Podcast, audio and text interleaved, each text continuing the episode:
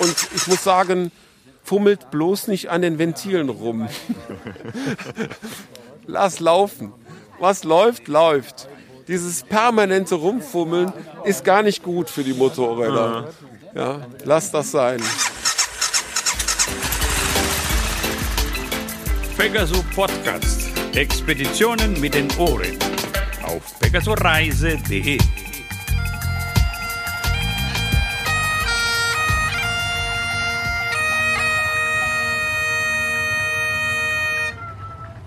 Dies ist der Pegaso Podcast, Ausgabe 37. Es ist März 2013 und ich bin nicht in Schottland, sondern im Hönnetal. Hier ist äh, der Hönne Trail, eine Enduro-Veranstaltung, wo ganz viele Reise-Enduros durchs Gelände fahren. Volker, wie gefällt's dir hier? Genial. Außer dass es ein bisschen kalt ist. Ich bin es vom Elefantentreffen auch gewöhnt, die Kälte. Macht mir eigentlich nichts, aber könnte ruhig auch ein paar Grad wärmer sein. Ja, allerdings. So, ich bin jetzt hier beim äh, Carsten Tacke. Carsten, du bist einer der Mitveranstalter, einer der, die das hier verbrochen haben, den Hönne Trail. Carsten, was ist der Hönne Trail eigentlich genau? Ja, der Hönne Trail ist eine karitative Motorradveranstaltung für Großenduristen, ähm, die durch Staat- und Spendengelder äh, versucht, ähm, Leute mit diesen großen Enduros ins äh, Gelände zu bekommen. Und diese Staat- und Spendengelder kommen dann ähm, einem karitativen Zweck zugute im Kinder- und Jugendbereich. Jo, äh, das ist hier im äh, Sauerland und das Gelände, wo wir fahren, ist ein ganz besonderes Gelände. Das ist ein Steinbruch. Ja, das ist richtig. Ein äh, Steinbruch der Firma Rheinkalk, die uns das ähm, netterweise zur Verfügung stellt, was sehr schwierig hier im, äh, im Sauerland ist. Ähm, wir haben viele Steinbrüche, die ähm, ähm, auch noch bearbeitet werden, aber es ist kaum einer da, der sagt, jo, äh, hier könnt ihr starten, das, ähm, das ist okay für uns, weil sehr viele Bedenken sind. Ähm, Motorradfahrer in Steinbrüchen, es kann was passieren, Versicherungen erlauben das nicht, manche sind im, äh, in, in Erweiterungsverfahren. Und da haben wir mit der Firma Rheinkalk ähm, einen, einen großen Wurf ge gelandet, die uns das erlaubt. Und äh, ja, und wir das äh, da fahren dürfen. Es ist ein sehr schöner Steinbruch, gibt viele Möglichkeiten. Die Firma APS, die hat das ähm, gepachtet. Und das ist eine Firma, die mit Land, Land Rover auch da ähm, Sektionen fährt und ähm, ja, da lässt sich für uns sehr viel ähm, verwirklichen. Jo, und wir sind hier im Haus Recke, beziehungsweise beim Haus Recke. Das heißt, das ist so die, die Basisstation, von der es aus losgeht äh, und wo man auch verpflegt wird. Ja, also das gepflegt kann man gut sagen. Also der Uli Wanselow, Wirt des äh, Haus Recke, ist ähm, ja selber Motorradbegeisterter ähm, Verrückter, sag ich mal. Der ähm, hat uns ohne viel nachzufragen direkt gesagt, jo, das könnt ihr bei mir machen, kein Problem. Und unterstützt uns in, in, in so vieler Hinsicht, dass wir ähm, ja eigentlich schon schlechtes Gewissen haben, ähm, wenn wir hier wieder wegfahren. Ähm, ja, das ist einfach ein super, super Ausgangspunkt. Wir kommen, ähm, sind sehr nah am, an den Steinbruch dran. Und wir haben ja abends noch den, äh, den Dia-Vortrag in der Reckenhöhle, was genau daneben über ist, äh, gegenüber ist. Und da äh, ist die Location ist einfach perfekt. Genau. Und das ist keine kommerzielle Veranstaltung, sondern ihr seid einfach ein paar Freunde. Ich weiß gar nicht, das lief über die WUP Enduro, ne? wo ihr gesagt habt, so etwas wollen wir hier auch machen. Richtig. Also wir sind kein Club, kein e.V., sondern wir sind äh, drei Freunde, die bei dem WUP Enduro, das ist sozusagen die Mutterveranstaltung des äh, Hönne Trail, ähm, gestartet sind und ich bereits achtmal. Dieses Jahr geht's ja in die zehnte Veranstaltung, die Jubiläumsveranstaltung. Und ähm, ja, es hat uns einfach gereizt ähm, zu hören. Also dieses Jahr werden die 50.000 Euro an Spenden überschritten werden. Ähm, wir haben gesagt, Mensch, das, das muss doch hier im Sauerland auch gehen. Ne? Also dieses ähm, äh, Spaß haben und Gutes dafür tun, ähm, das zu verbinden, das finde ich schon, schon grandios. Und die Sponsoren ähm, sehen da auch ähm, Mehrwert durch, ähm, dass, dass die auch ihre Motorräder zum Beispiel äh, Triumph, KTM, BMW ähm, präsentiert bekommen. Und ähm, ja, das ist einfach super so. Ja. Das heißt, finanziert wird die äh, ganze Geschichte über Sponsoren und über die Startgelder? Genau, also wir erheben ein kleines Startgeld von 30 Euro, was äh, eigentlich für so eine zweitägige Veranstaltung super wenig ist. Ähm, und wir äh, sammeln die Sponsorgelder. Also wir machen so ein bisschen Klinkenputzen bei den ganzen Sponsoren, damit wir eine möglichst hohe Spendensumme zusammenkriegen. Mhm. Denn das ist eigentlich unser Antrieb. Also das Mopedfahren, ich kann, also das Geld, was ich dafür vergeige, nur um von Sponsor zu Sponsor zu fahren und ähm, zu telefonieren die ganze Zeit, da kann ich eher das in meinen Tank füllen und eine richtig schöne äh, Tour fahren.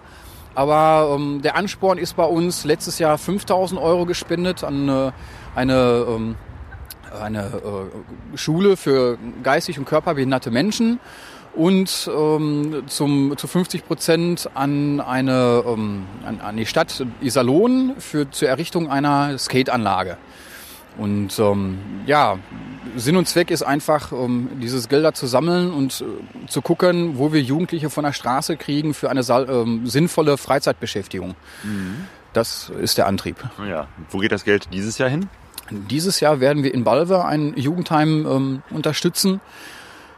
Ähm, da ist so ein bisschen Bedarf, weil halt die Haushaltsmittel ähm, gekürzt sind, extrem gekürzt sind und ähm, die eigentlich äh, Einrichtungsgegenstände haben, die sie nicht mehr benutzen können, weil sie mittlerweile äh, ja, zu alt sind und kaputt. Und da wollen wir unterstützen.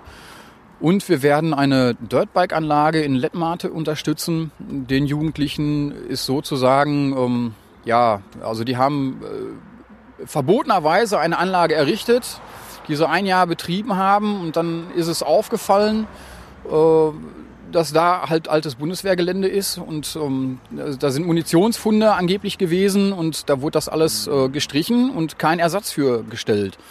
Und die Jugendlichen, wo man ja immer so viel drüber meckert, ähm, die haben halt diese ganze Anlage in, in, in Wahnsinnsarbeit ähm, mit Schubkarren und Schippen selber sich gebaut und das ist keine Kleinanlage gewesen. Und denen wollen wir helfen, sowas zu errichten. Um, wir müssen gucken, wie wir das Geld da sinnvoll verwenden können. Aber um, die wollen wir auf jeden Fall auch unterstützen. Wir sehen da auch halt so einen, ja, einen, gleichen Punkt, wie wir haben, äh, zwei Räder. Um, das verbindet halt. Mhm. Ja, coole Sache. Also ich finde das klasse. Ich habe früher selber lange Zeit Jugendarbeit gemacht und äh, jetzt zu sagen, hier Enduro fahren für die Jugendarbeit, finde ich eine gute Sache. Ja, das äh, sehe ich eigentlich auch. Ähm, ich äh, arbeite selber im Strafvollzug, im, äh, im Jugendvollzug und ich äh, sehe, wie viel Geld da so reingepumpt wird, aber meines Erachtens ist das da, ähm, ja, dann ist ja schon alles passiert. Und mhm. ich möchte lieber was ähm, davor tun, dass genau, sie vorher keine Langeweile haben, mhm. sondern ähm, sinnvolle Freizeitgestaltung, das ist wichtig. Mhm. Coole Sache. Äh, es sind circa 80 Leute, ne, die, sie, die hier mitmachen. Also eine relativ kleine, überschaubare Geschichte. Richtig. Also wir wollen es auch so familiär behalten. Äh, zum einen, weil es einfach gemütlicher ist, anstatt mit einer, einer Riesengruppe um sowas unpersönlich über die Bühne zu bringen. Um, hier kommen die Leute und ähm, ja, sagen, Mensch, ne, freut mich, dass ich dieses Jahr wieder dabei sein darf und man kennt die Gesichter und das ist alles noch sehr überschaubar. Um, zum anderen, dadurch, dass es halt sehr schwierig ist, Gelände zu bekommen, um, kriegen wir auch nicht mehr Leute unter. Mhm. Von den Anmeldungen her hätten wir innerhalb von einer Stunde auch 140 Leute um, annehmen können. Aber ja, wir bleiben einfach bei 80 und das ist gut so. Jo. Ihr siebt die aus, nach welchen Kriterien? Wir sieben in dem Sinne aus, dass wir sagen, je höher die Kubikzahl, wir fangen halt heutzutage noch an bei 1200 Kubik. Das wird sich vielleicht in der Zukunft mal ändern. Das ist ja ein Wettrüsten, aber ähm, 1000 Kubik, äh, 1200 Kubik zählen wir rückwärts runter, 80 Startplätze, da ist Feierabend und wir kommen selten unter 650 Kubik. Mhm. Das heißt also wirklich für die Leute, die sonst nicht so viel Gelände fahren, nicht für die Sportlichen, sondern eher die, die wirklich eine Reiseenduro haben, sich vielleicht mal für eine, für eine Reise vorbereiten wollen, für die ist das was. Ganz genau. Die, die einen Sport-Enduro fahren, die können in diese ganzen Enduro-Parks fahren, äh, wo eben Motocross gefahren wird. Aber für die Reise-Enduros ist es sehr schwierig, eine Schotterfläche äh, zu finden, wo man erlaubt fahren darf, ohne äh, dass man Theater kriegt. Wenn die auf einer Crossstrecke fahren, das geht natürlich auch, aber das ist dann immer freies Training, wo dann auch die Crosser trainieren. Und ähm, das ist für die Crosser gefährlich und für uns genauso. Und so bieten wir denen halt die Möglichkeit, sich nochmal ja, vernünftig auch auf eine Reise vorzubereiten. Mhm. Coole Sache. Vielen Dank. Bitteschön. äh, ja, wir machen hier eine kleine Pause. Hm, ich stehe hier neben dem Jens und ähm, ja, ich, wir sind jetzt auf dem Hönne Trail. Jens, äh, beschreib mal, wie sieht das hier aus? Wir sind in, in einem Steinbruch, ist das hier, ne? Ja, ich äh, glaube, das ist der Beckumer Steinbruch. Und äh, ist kleine Runde, aber für Anfänger eigentlich finde ich genau das Richtige. Wetter spielt einigermaßen mit, abgesehen der Temperatur. Und äh, Bodenbeschaffenheit, Schotter, besser geht's nicht. Genau, ganz viel Schotter. Teilweise, also größtenteils äh, schon ähm, harter Schotter, aber an einigen Stellen auch total weich. Und an einigen Stellen geht es richtig steil bergauf und bergunter. Ne? Ja, steil würde ich jetzt nicht sagen, aber Ich finde es steil. es geht schon bergauf. Ja. An einer, ja, nee, an zwei Stellen bin ich schon, äh, habe ich schon hingelegt. Aber zum Glück ist das, äh, war das in äh, keinem großartigen Tempo. Ah, wir sind eingeteilt in verschiedene Gruppen. Ich glaube, drei gibt's, ne? Gelb, blau und nee, grün, rot, blau. Ja, So. Grün und Gelb äh, fahren zusammen. Ja. Und dann gibt es noch Blau und äh, Rot ist ja die Anfängergruppe. Jo. Und die fahren hier alle im Kreis runter und mal hoch. Das ist alles gut abgesteckt, dass man sich hier eigentlich ganz gut zurechtfindet. Und es gibt hin und wieder was zu schrauben. Ja, wobei, wenn ich das richtig sehe, was ist das hier gerade? Honda. Du bist hier mit der KTM unterwegs, ne? Ja, ja. Mit der 690er. Gut, du hast mir gerade erzählt, dass du ähm, Spezialist für das äh, Trippy GPS bist. Vielleicht magst du was darüber zu erzählen, weil ich so in letzter Zeit irgendwie alle möglichen Leute immer nach GPS frage, äh, um mich da so ein bisschen äh, auszukennen oder überhaupt einen Überblick zu bekommen. Das Trippy ist ein besonderes GPS. Ja, also ich äh, leite hier in Deutschland den, äh, das Trippi-Blog, www.trippiblog.de. Und äh, das Trippi ist ähm, nicht direkt ein GPS, also ein Navigationssystem, wie viele meinen, sondern das Trippi ist in erster Linie ein elektronisch geführtes Roadbook, äh, dem eben halt die Navigation hinzugefügt wurde. Und ähm, macht eben halt äh, sehr viel Sinn, dass man vernünftige, leicht zu verstehende Abbiegehinweisungen hat, dass man sich diese Touren komplett selbst zusammenstellen kann, so wie man es gerne hätte und nicht wie irgendein Programm es in der Karte einem vorgibt. Ob jetzt Offroad, auf Straße oder abseits der Straße, das ist egal. Je nachdem, wie man sich die Route zusammenstellt, fährt das Trippi und äh, man kann auch die Dateien äh, mit äh, Freunden, die anderes Trippi haben, auch teilen und die fahren zu 100% jedes Mal genau die gleiche Tour. Und das ist eben halt einer der großen Vorteile, dass das Gerät äh, sich nicht selbstständig da irgendwas neu berechnet oder umrechnet. Ja, Roadbook, das sind normalerweise diese Zettel, die man so hat, wo einfach klare Hinweise geradeaus oder rechts abbiegen nach so und so vielen Kilometern und dann links abbiegen sind. Und, und so sieht das dann auch aus auf dem Display, ne? Ja, also Roadbook ist ja, kommt ja eigentlich so aus dem Rallye-Sportbereich und auf Motorrädern hat man das ja immer diese Papierrollen, die man von früher kennt. Und darauf hat man dann immer einen Abbiegehinweis, das ist dann ein Pfeil, der dann äh, im Grunde genommen eine Kreuzung oder etwas ähnliches darstellt.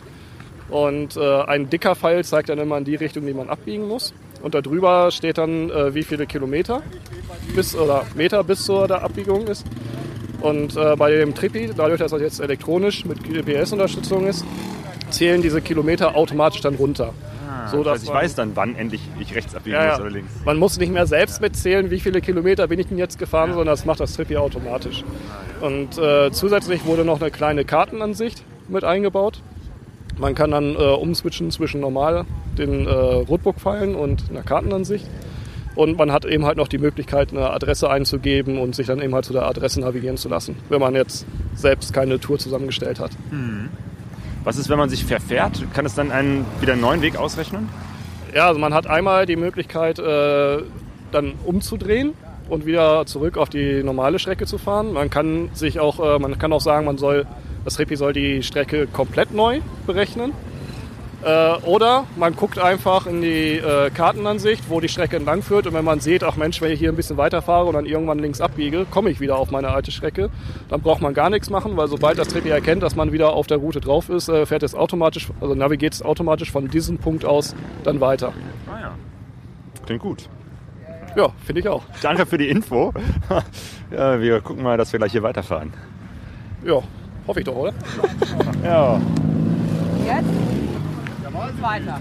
Ah, ich habe noch eine Bekannte getroffen hier, die Carola. Wie geht's dir? Mir geht's sehr gut. Sehr schön. Etwas kalt, aber ansonsten doch war eine gute Entscheidung, hierher zu kommen. Jo. Ja, also mir war am Anfang kalt, als ich hergekommen bin, aber seit, nachdem ich hier ein paar Runden gefahren bin, ist mir richtig gut warm.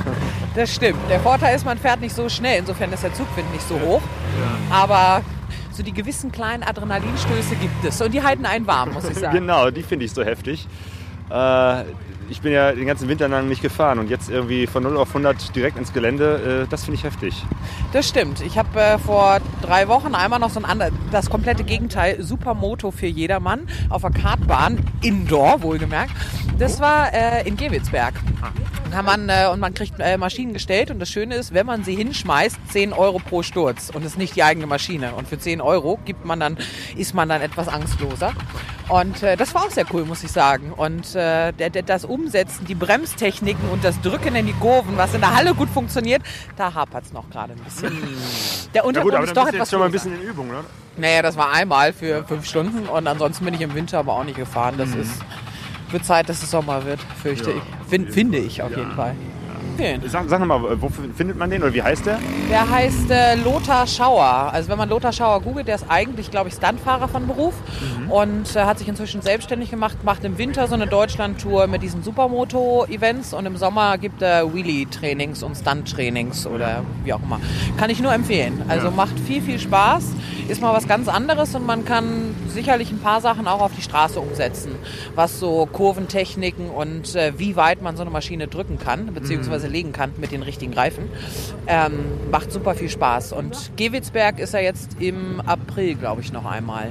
Achso, der fährt da extra hin. Also der ist ja nicht stationiert, sondern Er äh, mietet die Kartbahn, das ist also eigentlich normalerweise eine Kartbahn und äh, die haben sie extra für ihn so ein bisschen umgebaut, dass da nicht ganz so viele 180 Grad Spitzkehren sind, sondern ein bisschen runder manchmal, dass man da auch mit ein bisschen mehr Tempo durchkommt. Und die Maschinen sind super, muss man sagen, die sind 1A und äh, die Bahn ist auch und doch, es macht Spaß. Ja, kann ich. ich glaube, das, das Wheelie-Training, das war mal bei Mopeden TV. Da haben die, glaube ich, mal einen Bericht drüber gemacht, vor vielen, vielen Jahren. Das kann sein. Also das Wheelie-Training, das habe ich selber auch nicht und äh, ja, weiß ich auch nicht, ob ich äh, da so großes Interesse habe. Jetzt steht hier erstmal Enduro-Fahren hier auf dem Programm. Hier kommen Genau. Wheelie. Ja. Also, Ein ganz besonderes Highlight des Hönnetrails war am Freitagabend. Da gab es einen Reisevortrag in einer Tropfsteinhöhle. Das heißt, am Abend sind wir dann rübergegangen in eine Höhle, die da in der Nähe ist, eine Tropfsteinhöhle, wo man äh, die, sich durch enge Gänge zwängt und äh, plötzlich da in einem Raum steht, ja, wo Bierbänke und eine Leinwand aufgebaut waren und wir uns einen Reisevortrag angesehen haben von Thomas Huf, der mit seiner BMW Richtung China gefahren ist. Und äh, später am Abend, tief in der Nacht, habe ich mich noch äh, mit Thomas am Lagerfeuer über seine Erfahrungen auf seiner Reise unterhalten. Wir sitzen hier am Lagerfeuer äh, am ersten Abend des äh, Hönnetrails. genau. Erster Abend danach. Danach. Genau, weil hier gab es am Abend auch einen äh, Dia-Vortrag von Thomas Huf. Das ist mein erstes öffentliches Auftreten mit diesem Vortrag. Hey, Premiere. Es war Premiere, absolut.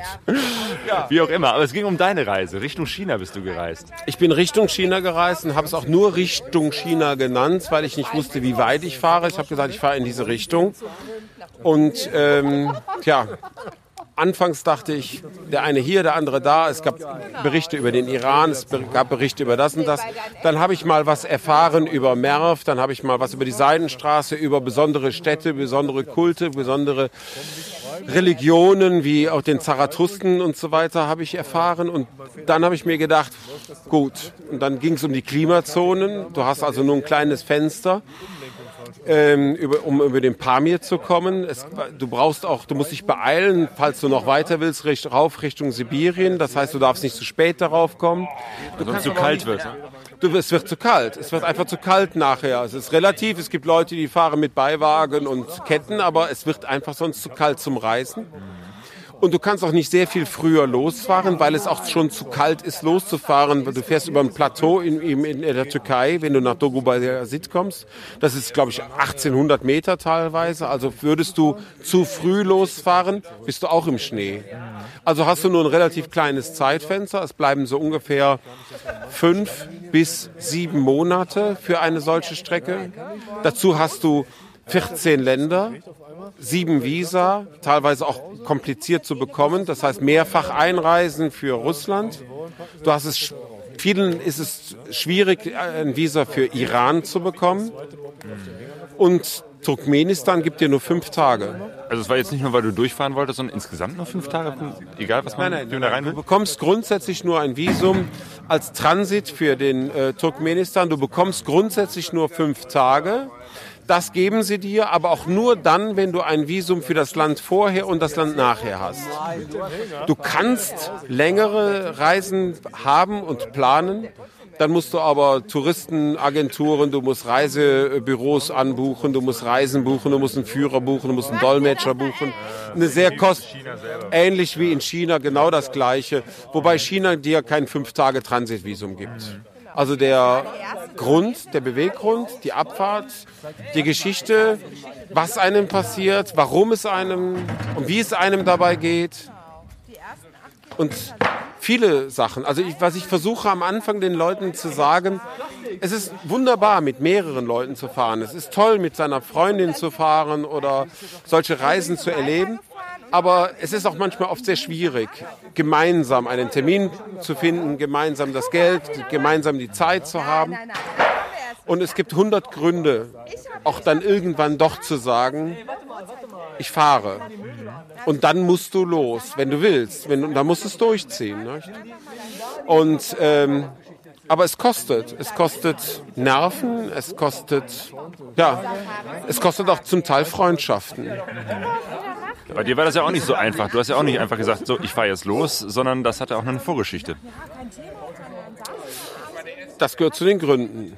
Das gehört zu den Gründen und es gab mehr als eine Vorgeschichte, die du dafür brauchst, dass du hingehst und sagst, ich akzeptiere das, ich gehe dieses Risiko ein und mir ist es das wert. Aber mir ist es nicht nur wert, sondern ich will. Sondern ich will und ich will das jetzt für mich haben. Und ich möchte mich und ich bin bereit dazu, mich damit auseinanderzusetzen. Weil das musst du. Wenn du nämlich letztendlich alleine fährst, musst du dich mit dir auseinandersetzen. Und das hast du gemacht. Du hast dich sehr intensiv mit dir selber auseinandergesetzt. Das merkt man deinem Vortrag an. Du hast ja nachher auch Zeit dazu. In dem Fall, du, du lernst zwar auch Leute unterwegs kennen, du hast auch Begegnungen, du wirst eingeladen, du wirst, äh, äh, du, du wirst neue Freunde auch kennenlernen, Menschen schätzen lernen. Aber du bist grundsätzlich erst einmal alleine unterwegs, weil du, der, der Tag danach, der kommt ja auch. Das heißt, zehn Tage mit einem hier in da in der Türkei oder mit fünf Tage dort und äh, zwei Tage in Turkmenistan und so weiter. Das ist ja schön. Das beruhigt auch die Nerven und man lehnt sich auch an. Man lehnt sich wirklich mal mental mit seinem Kopf an die Schulter des anderen an. Aber man muss sich ja, man ist sich auch darüber im Bewusst, dass man am nächsten Tag gegebenenfalls wieder alleine weiterfahren muss. Genau, es gab einige Begegnungen auf deiner Reise, eben halt unter anderem dem Stefan Klabunde von Motorradreise TV und anderen. Und äh, es war aber eben halt immer nur für eine bestimmte Zeit und dann warst du wieder alle alleine unterwegs. Ja, und das, das muss man sich vorher im Klaren sein, wenn du abfährst. Wenn du abfährst, ähm, ist das Ganze eigentlich schon gebügelt. Du kannst Glück haben und viele Menschen kennenlernen und äh, Begegnungen haben und auch teilen können. Und dann gibt es halt Momente und die gab es halt unterwegs halt auch und das halt auch des Öfteren. Und irgendwann, nach Monaten, wird dir bewusst, dass du halt viele dieser Erfahrungen und viele dieser Momente unglaublich gerne mit jemandem geteilt hättest. Ich hätte manch einen Moment unglaublich gerne mit jemandem geteilt. War das gut so, dass du viel Zeit alleine warst auf dieser Reise? Rückblickend ist es einfach ein Punkt, den du akzeptieren musst. Das kannst du nicht bewerten. Du kannst nicht hingehen und sagen, besser, schlechter. Es ist ein Weg gewesen, es ist mein Weg gewesen. Also es gibt, ähm, ich habe eine, eine Gruppe von vier Crossern in, in Usbekistan getroffen, die mit einer unglaublichen Geschwindigkeit durch Usbekistan und dann nachher rauf über Kasachstan in die Mongolei geheizt sind. Ich glaube, die hatten für alles insgesamt dreieinhalb Wochen oder so etwas. Und dann waren die da und dann haben die die Kisten verkauft. Die waren jeden Tag mit sich unterwegs und äh, haben die Sache mit sich auch ausgemacht. Aber die haben die unter sich und mit sich ausgemacht. Und trotzdem haben die irgendein wahnsinniges Erlebnis gehabt und sind nach Hause gekommen mit irgendeinem tollen Erfahrung für sich. Das ist ja auch in Ordnung, das kann man ja auch machen. Das kann jeder auch für sich machen und das ist auch für viele Leute wahrscheinlich auch sehr hilfreich. Ähm, Ja, aber mal für dich persönlich. Würdest du diese Reise, wenn du nochmal eine Reise machen würdest, nochmal so in dieser Art planen, also alleine loszufahren? Planen und letztendlich tun sind zwei verschiedene Sachen. Ich habe mir damals auch gedacht, ich würde gerne jemanden mitnehmen und habe aber im Grunde genommen niemanden gefunden und mit dem ich gerne äh, gefahren wäre. Ähm, diese Beziehung ist leider Gottes auseinandergegangen. Nein, also planen, planen würde ich doch lieber mit jemandem zusammen, um also es gibt auch dieses gezahlte Leid und äh, gemeinsame Freude und, und so weiter. Und das ist eigentlich, es verdoppelt schon viel. Und es nimmt einem auch sehr viel Ärger und sehr viel Stress ab, wenn irgendjemand auch einfach mal auf, auf äh, dem anderen sein Motorrad mal auch aufpassen kann. Ja? Also ja, natürlich ist das praktisch. Stell dir eine, eine Großstadt in Asien vor und du hast das Falsche gegessen und du musst dringendst auf Toilette. Ja, dann bist du froh, dass jemand auf dein Motorrad aufpasst, währenddessen du rennst. Ja. Also, es sind immer wieder neue Aspekte und immer wieder neue Erfahrungen und Reisen. Aber letztendlich ist es erstmal das, warum ich dann zum Schluss diese, auf die Sache eingegangen bin, ist, dass ich diese äh, Anforderung und, und, und diese, äh, ja, diese Anforderung an mich selber auch einfach stellen wollte. Dass ich gesagt habe, ich, ich mache das jetzt. Glaubst du, dass diese Reise dich auch irgendwo verändert hat? Ganz bestimmt. Also es gibt ganz viele Sachen, in denen ich ähm, beruhigter, ruhiger, zurückgehaltener und, und, und gelassener sein kann. Und es gibt auch ganz viele Punkte, wo ich im, im Nachhinein auch sage, ähm, da bin ich jetzt rigoroser und, und endgültiger. Also ich, ich möchte im Grunde genommen, wenn du ähm, so etwas auch erlebt hast und merkst, was, was Zeit ist, was Zeit für einen bedeutet, dass ich, ähm, wie wichtig Zeit ist und, und, und Momente genießen. Du hast Zeit, dich mit dir selber zu beschäftigen. Und dann sitzt du auf so einer Strecke, ich sagte heute bei meinem Vortrag, die allerletzte, die größte, ich habe am Anfang bei meinen Planungen gedacht, boah, du fährst so 250 Kilometer Etappen. Die hast du mal. Das kann man machen. Aber viele Sachen sind also wirklich von Etappe zu, äh, zu Orten zu Orten, sie sind 500 Kilometer auseinander. Und dann überlegst du dir, wenn du morgens früh, weil du in aller Herrgottsfrühe aufstehst, um das Zelt abzubauen, bevor irgendeine von der Landbevölkerung kommt und merkt, dass du da gezeltet hast oder, oder aus, aus anderen Gründen, dann bist du um 7 Uhr fertig. Ja, dann hast du gepackt, dann hast du deinen Kaffee und dann den Tee getrunken und dein Zelt zusammengelegt um 8 und dann setzt du dich aufs Motorrad und rollst. Und wenn du auch nur ganz gemütlich vor dich hinrollst, bis 18 Uhr, dann hast du 10 Stunden Fahrt vor dir. Und die gab es, diese Strecken gab es. Und dann war die allerlängste Tagesetappe, die ich hatte, die waren über 800. Und das lief ganz cool, das lief wirklich cool. Ich hatte wirklich recht gute Straßen, auch viele asphaltierte Straßen, sehr glatt, sehr gleichmäßig, sehr angenehmes Wetter, also nur war das? 36, das war im Iran. Das war im Iran, 36 Grad und breite Straßen, freie Straßen, ganz glatt.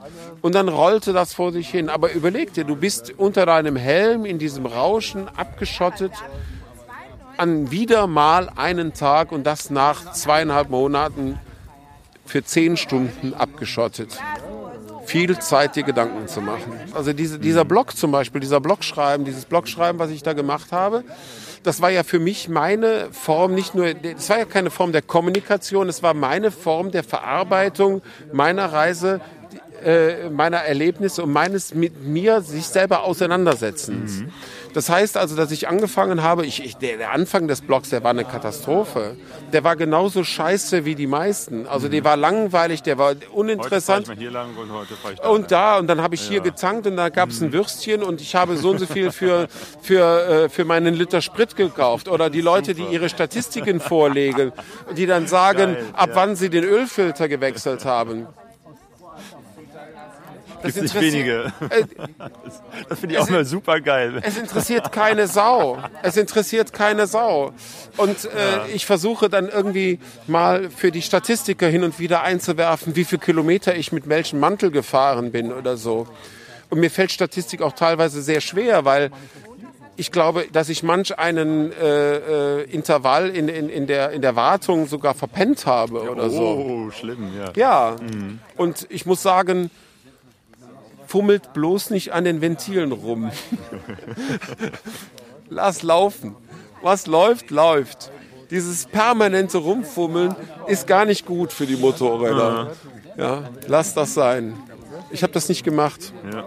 Dann war einer ihm, der war einer, einer dieser Endfrickler. Heiko, soll ich deine Ventile machen? Ich sag, passt das nicht? Pack das nicht an. Pack das nicht an. Never change a running system. Ja, und ich habe gesagt, ne, never change a running horse. Ja. Weil das lief. Ja. Es lief und es war dankbar.